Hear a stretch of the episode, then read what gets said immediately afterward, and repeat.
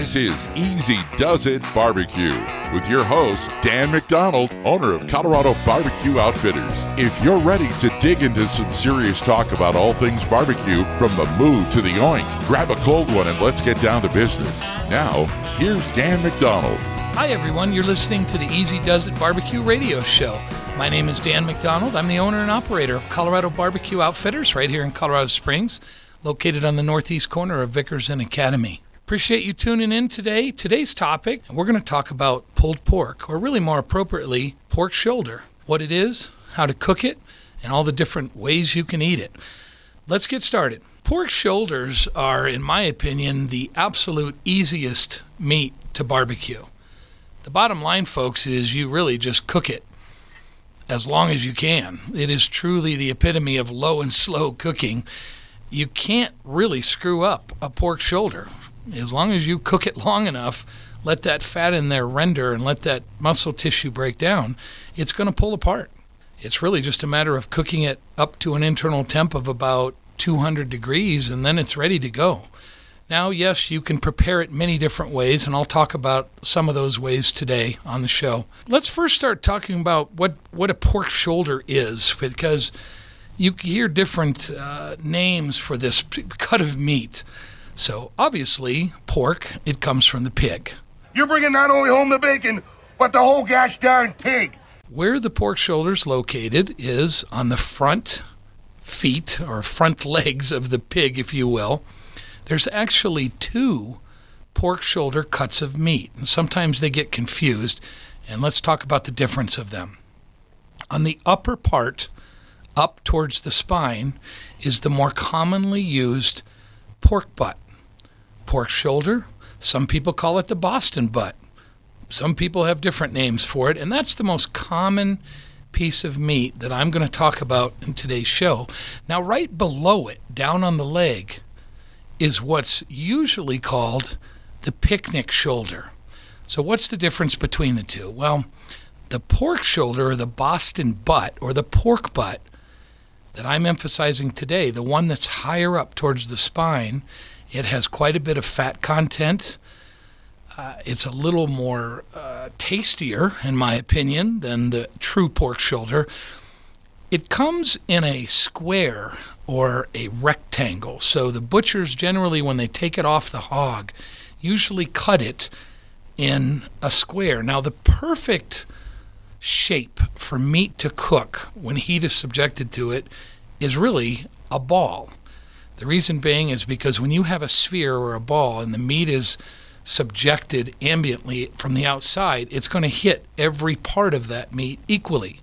Now, we don't normally have perfect spheres or balls. As I said, the pork shoulder or the Boston butt comes off the pig more in sort of a square shape. And it just provides for more even cooking and, and a little bit more uh, consistent time cooking. Now, the picnic shoulder, which sits below the pork shoulder, it looks, if you held it up, it looks like a tornado or a funnel. It's wider at the top, and then it, of course it tapers down thinner as you get towards the hoof of the uh, of the pig. Now, typically, the picnic shoulder has skin on it, so it usually comes with that, and that's something you have to deal with.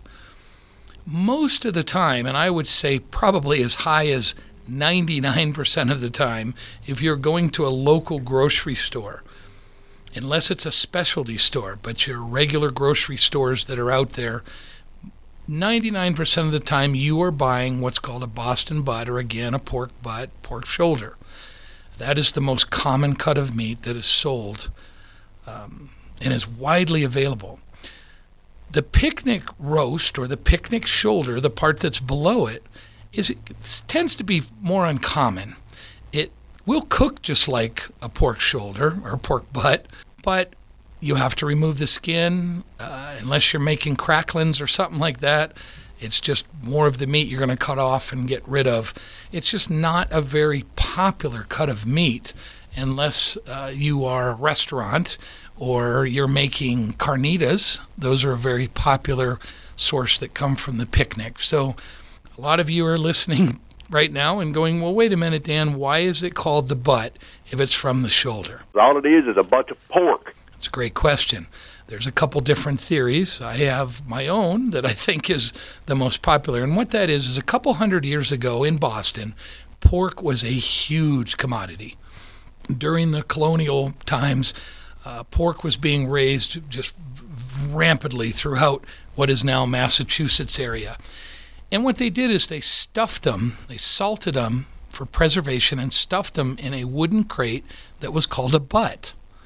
And I think the name stuck pork butt, or hence Boston butt. But it does not come from the rear end of the pig, regardless of the name. It is the shoulder again.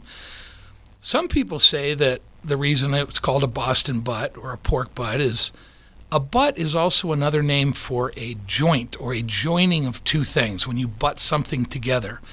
And it just so happens that the Boston butt or the pork butt comes from that higher end of the shoulder where it joins technically with the spine. Either theory could be right. Like I say, I think it's the wooden crates that they packed them in called butts, and the name just sort of stuck. And so you'll hear it referred to all of those. The pork butt, and again, I'm talking about that Boston butt from here on out. The pork butt, it's fattier, which in turn gives it more flavor. Uh, that fat renders quite a bit while you're cooking. It's a better uniform shape, and I just explained why that's important. But again, I would recommend that you get the, the pork butt, and that's probably what you're going to find. It's going, unless you go to a butcher, it's going to be difficult probably to find an actual picnic roast or picnic shoulder. The pork butt can come two ways boneless or bone in. The bone that's in there is quite simply the shoulder blade. It is a fairly flat, larger size bone. Yes, you are paying for that when you are paying by the pound. However, the good news is is pork shoulders are relatively cheap, folks. The typical going rate can be about 2.99 a pound. I'll be honest with you, I've never paid that much for a pork shoulder. Usually you can find them the average cost in most grocery stores is about 2.49 a pound, and if you look carefully and keep an eye on your meat pricing here in town, they can go down as low as 99 cents a pound. But when they hit 99 cents a pound, you better get there before I do because I've got a big freezer and I tend to buy them up because that's a heck of a deal. The other beautiful thing about pork shoulders is not only are they fairly easy to find, fairly cheap, they're easy to cook, as you're going to find out here, and they serve a lot. So when you cook a pork shoulder, you tear it apart, called pulled pork, and it'll feed a lot of people. It's easy to do. There's no carving, there's no other prep work. You just simply pull it apart, throw it in a pan, and let people dig into it. It is a myth that the bone or the shoulder blade in there really adds any flavor or anything else. I do think that it helps with heat distribution throughout the meat. I do think that it it's not like a microwave where it cooks the inside out, but the bone can heat up during cooking and will help get your pork shoulder done a little quicker, in my opinion. Again, it is a myth that it adds any flavor. It does not really add any flavor to the meat.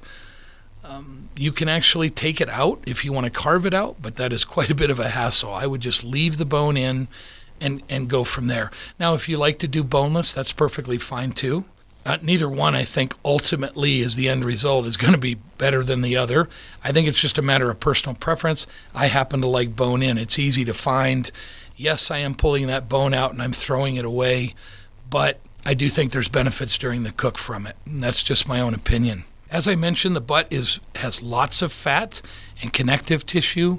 Years ago, people didn't want to buy it because when you the presentation in the grocery store, people thought, well, it's too fatty um, I like something that's leaner, things like that. But when it comes to pork shoulder, we don't want lean. We want a lot of fat. I mentioned that this is the easiest meat, in my opinion. During our poultry show, you remember I said that was the hardest meat. And I pointed out why, because it had two different types of meat. It had skin on, there was other things like that. The pork shoulder is just the opposite. It is so simply easy. All you have to do is subject it to heat for a long period of time. You can cook a pork shoulder in your smoker, which is what I prefer to do because I think the smoke adds flavor to the meat, and I really like that. You can cook a pork shoulder in a crock pot. You can do it in your oven.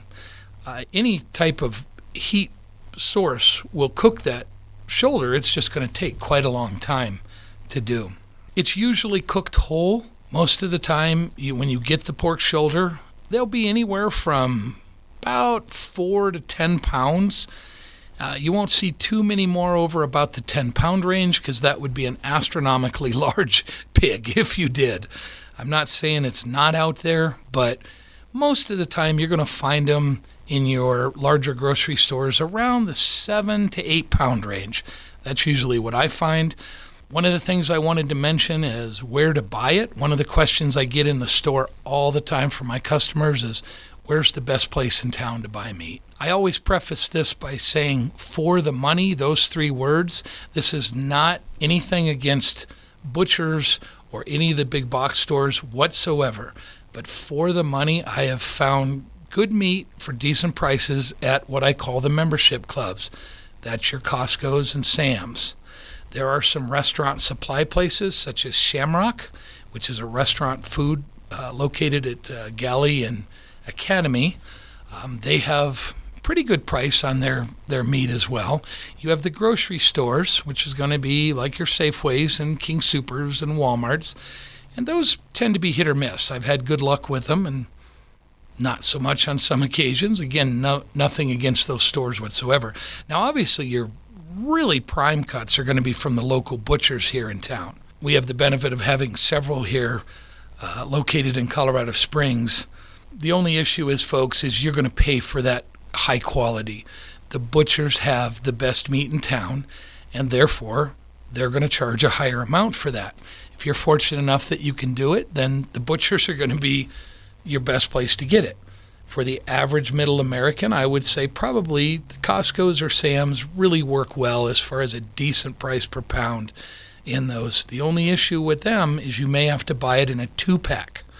So oftentimes they'll come two pork shoulders in a pack.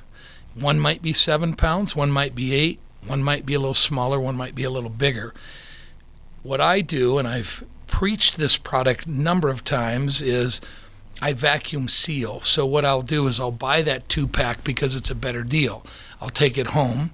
I'll wrap one in cellophane and throw it in the refrigerator because that's the one I'm going to cook uh, either that day or the next day. And then the other one, I'll vacuum seal it and throw it in the freezer.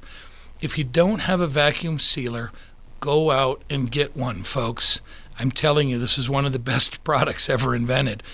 The reason it is for about $100, 150 or so, it will seal. Obviously, it'll vacuum all the air out and it will seal, seal your leftovers, or in this case, meat that you're just not going to eat anytime soon, and you can throw it in the freezer. It'll last three years without getting freezer burnt. You'll never throw leftovers away for your family. You'll vacuum seal them, mark what they are, throw them in the freezer, and that's a meal for later on. When I do barbecue, I tell people I don't have time to barbecue every day. Sometimes I don't have time to barbecue every week. What I'll do is load up my barbe- my smoker or my grill or what have you with as much meat as I can fit on there, cook it, vacuum seal it in meal sized portions, and throw it in the freezer, and I'm good to go for months. So, again, a vacuum sealer is a wonderful uh, product that you can pick up, and it's really going to help you with leftovers, and especially if you buy in, in big quantities of meat at some of those membership clubs. Meal planning, and what I mean by that is another question I get is Dan, how much pulled pork should I make for a group of people? Should I get two pork shoulders for my party? Should I get one? Should I get four? How many should I get? Well, the general rule, folks, is First of all, when you cook a pork shoulder, I told you it has a lot of fat, and a lot of that fat will render. Sometimes render as much as 50% of the size of the shoulder.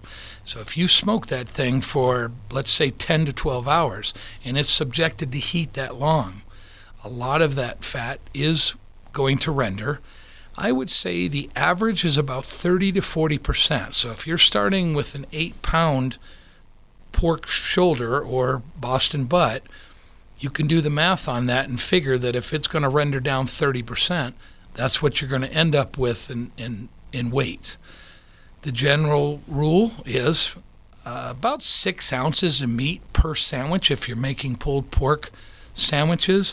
I generally go one pound per person raw. So if I'm going to have 10 people at my party, obviously an eight pound uh, pork shoulder may not be enough. I'm a couple pounds shy. So uh, my rule is always make more than you need. It's better to have leftovers than not enough. The leftovers, once again, I just mentioned, can be vacuum sealed or just thrown in the fridge and eaten the next day. So again, it's always better to be a little over than it is to be under. The great thing about pork shoulders is there is probably 50 different ways, and they're all correct on how to prepare it. Remember, the theme here on the Easy Does It barbecue radio show is the easiest way to do it. So that's what I'm going to tell you how to do today. And then you can branch out from there.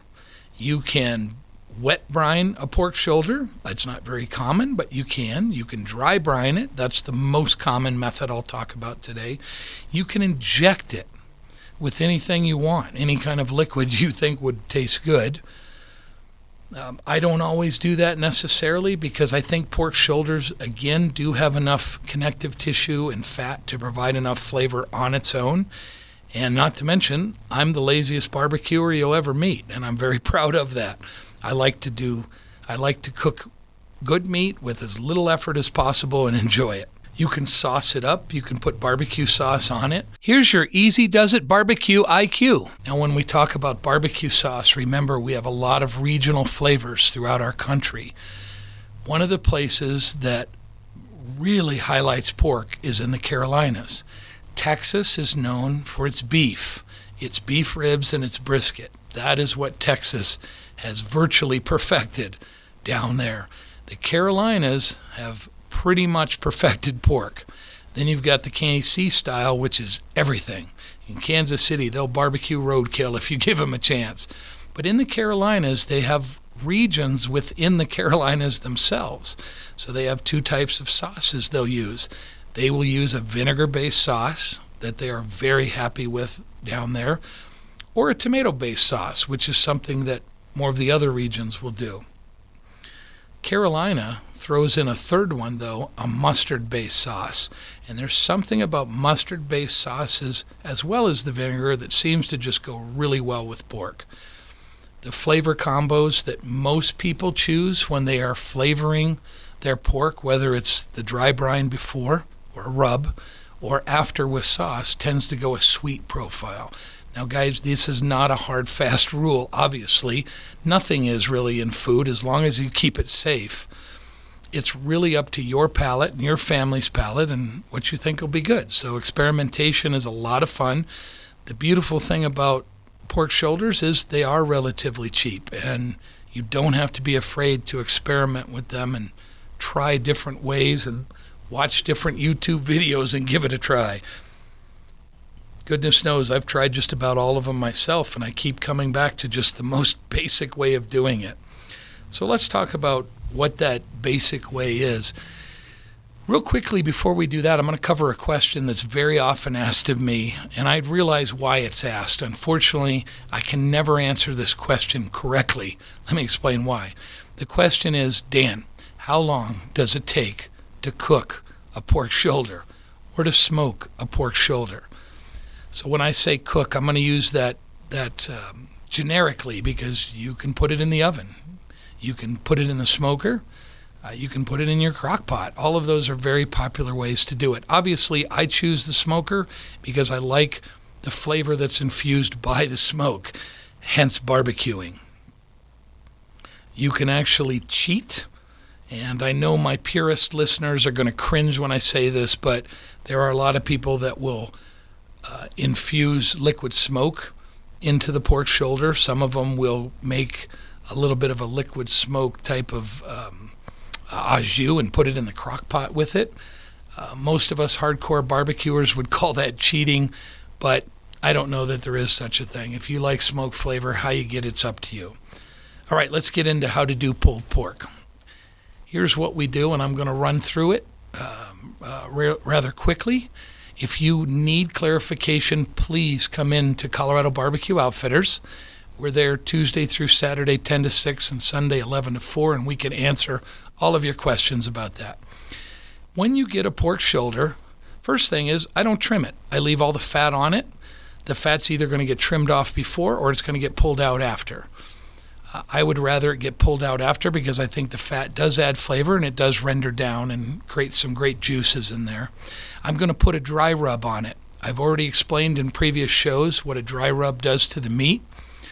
Um, it basically moisturizes. I'm going to wrap it in cellophane. I'm going to leave it in the fridge at least eight hours or overnight.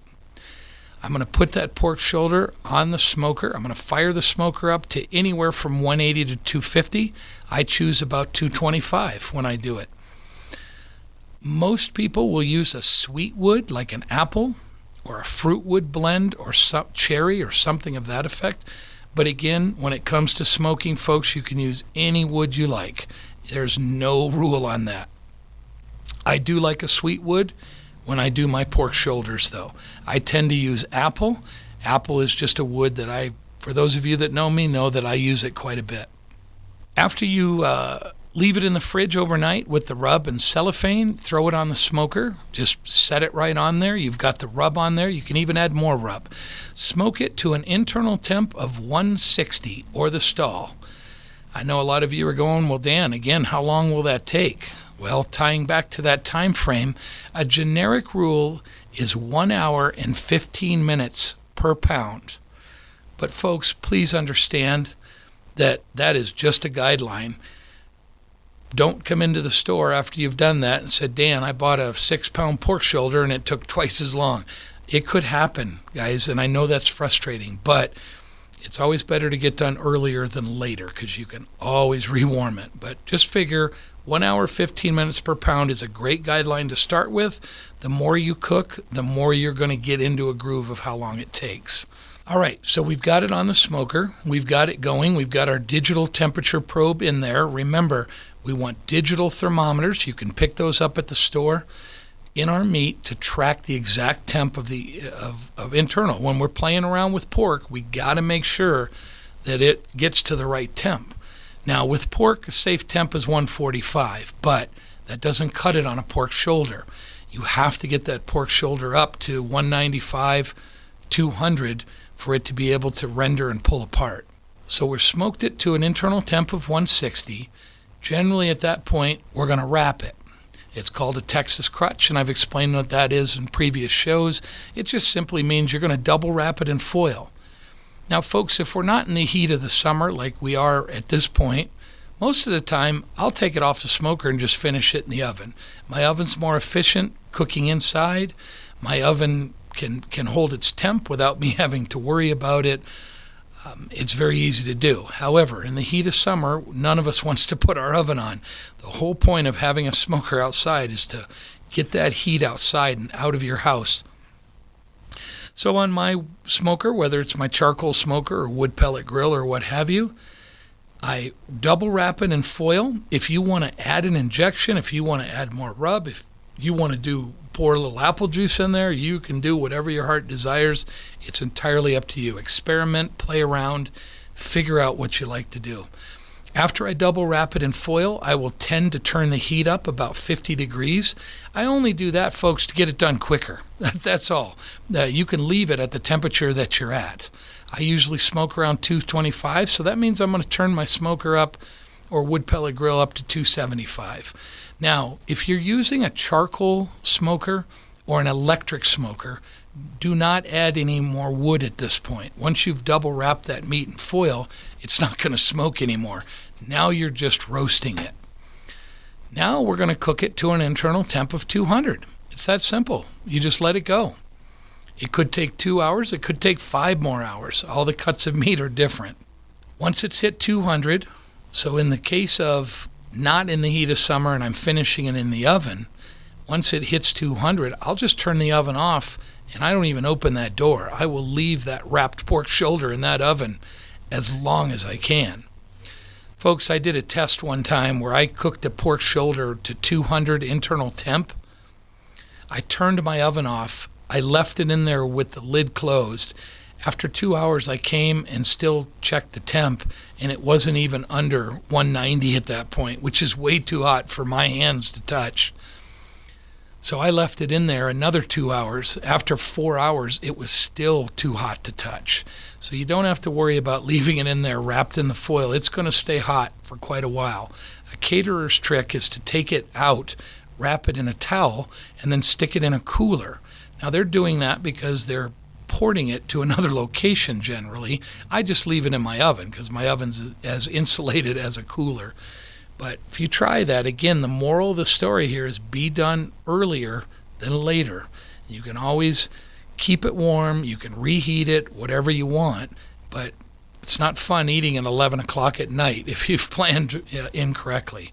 After it's gotten to the point where you're ready to unwrap it out of the foil, be careful. It'll be hot probably unless you've really let it set for a while insulated food gloves are something that you really need to have. I sell them at the store. Come by and see me, and I'll show you a couple different ways to be able to take care of that. What a lot of the quote unquote pros use that you see on YouTube because it gives them more dexterity is they have cotton liners, and I also have these at Colorado Barbecue Outfitters. You have cotton liners, and they have nitrile food grade gloves over the top. So the nitrile keeps the cotton liners from getting all messy, the cotton liners keep your hands from burning. Also, those give you better dexterity to pull the pork, to carve, whatever you want to do. So, after we've opened it up from the foil and we've pulled it, it's ready to eat, folks. At that point in time, it's that simple. So, again, the entire process is smoke it to an internal temp of 160 or maybe the stall if you hit that. We've talked about that in previous shows wrap it, double wrap it in foil, put it under a heat source, whether that's still on your smoker, on your grill, in your electric oven, in a crock pot. I know some people will smoke the pork shoulder and then they will put it in a crock pot and then they will cook it for several hours then and then pull it. So you can even use multiple uh, cooking sources for your pulled pork as well. There are tons and tons of things to do with pulled pork. It's a very versatile type of meat once you get done cooking it. Obviously, the most popular is pulled pork sandwiches. That can be simply putting the pulled pork on a bun, putting a little barbecue sauce, and eating away. You can add cheese if you want. There's nothing wrong with that. Some people just eat it plain. Um, one of the recipes that I like and get on the internet and, and look do an internet search for this is called creamy pulled pork taquitos. I have that recipe at the store. Come in and see me and I can give you a copy of it. But that is one of the most outstanding uses of pulled pork that I personally have ever found. You can make pulled pork tacos, pulled pork burritos. You can chop the pulled pork up, put it in your omelets basically anything you could think of to put it in. Pulled pork chili, you name it. If you get tired of eating the pulled pork sandwiches, put it into another dish. It's wonderful uh, to eat. But again, pork shoulders are relatively cheap. They're very hard to mess up. You almost virtually cannot screw these up, folks. And they have many, many uh, leftover uses.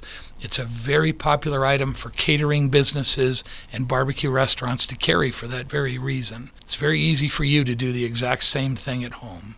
The the That's all, folks.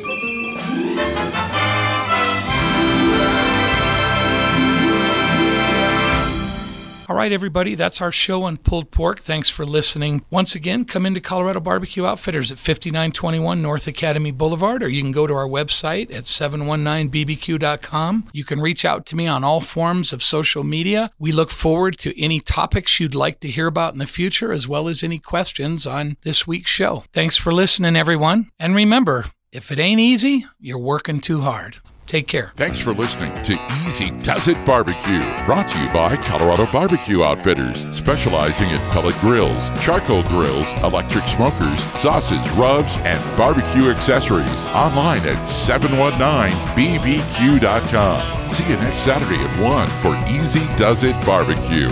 And listen to the podcast on Podbean.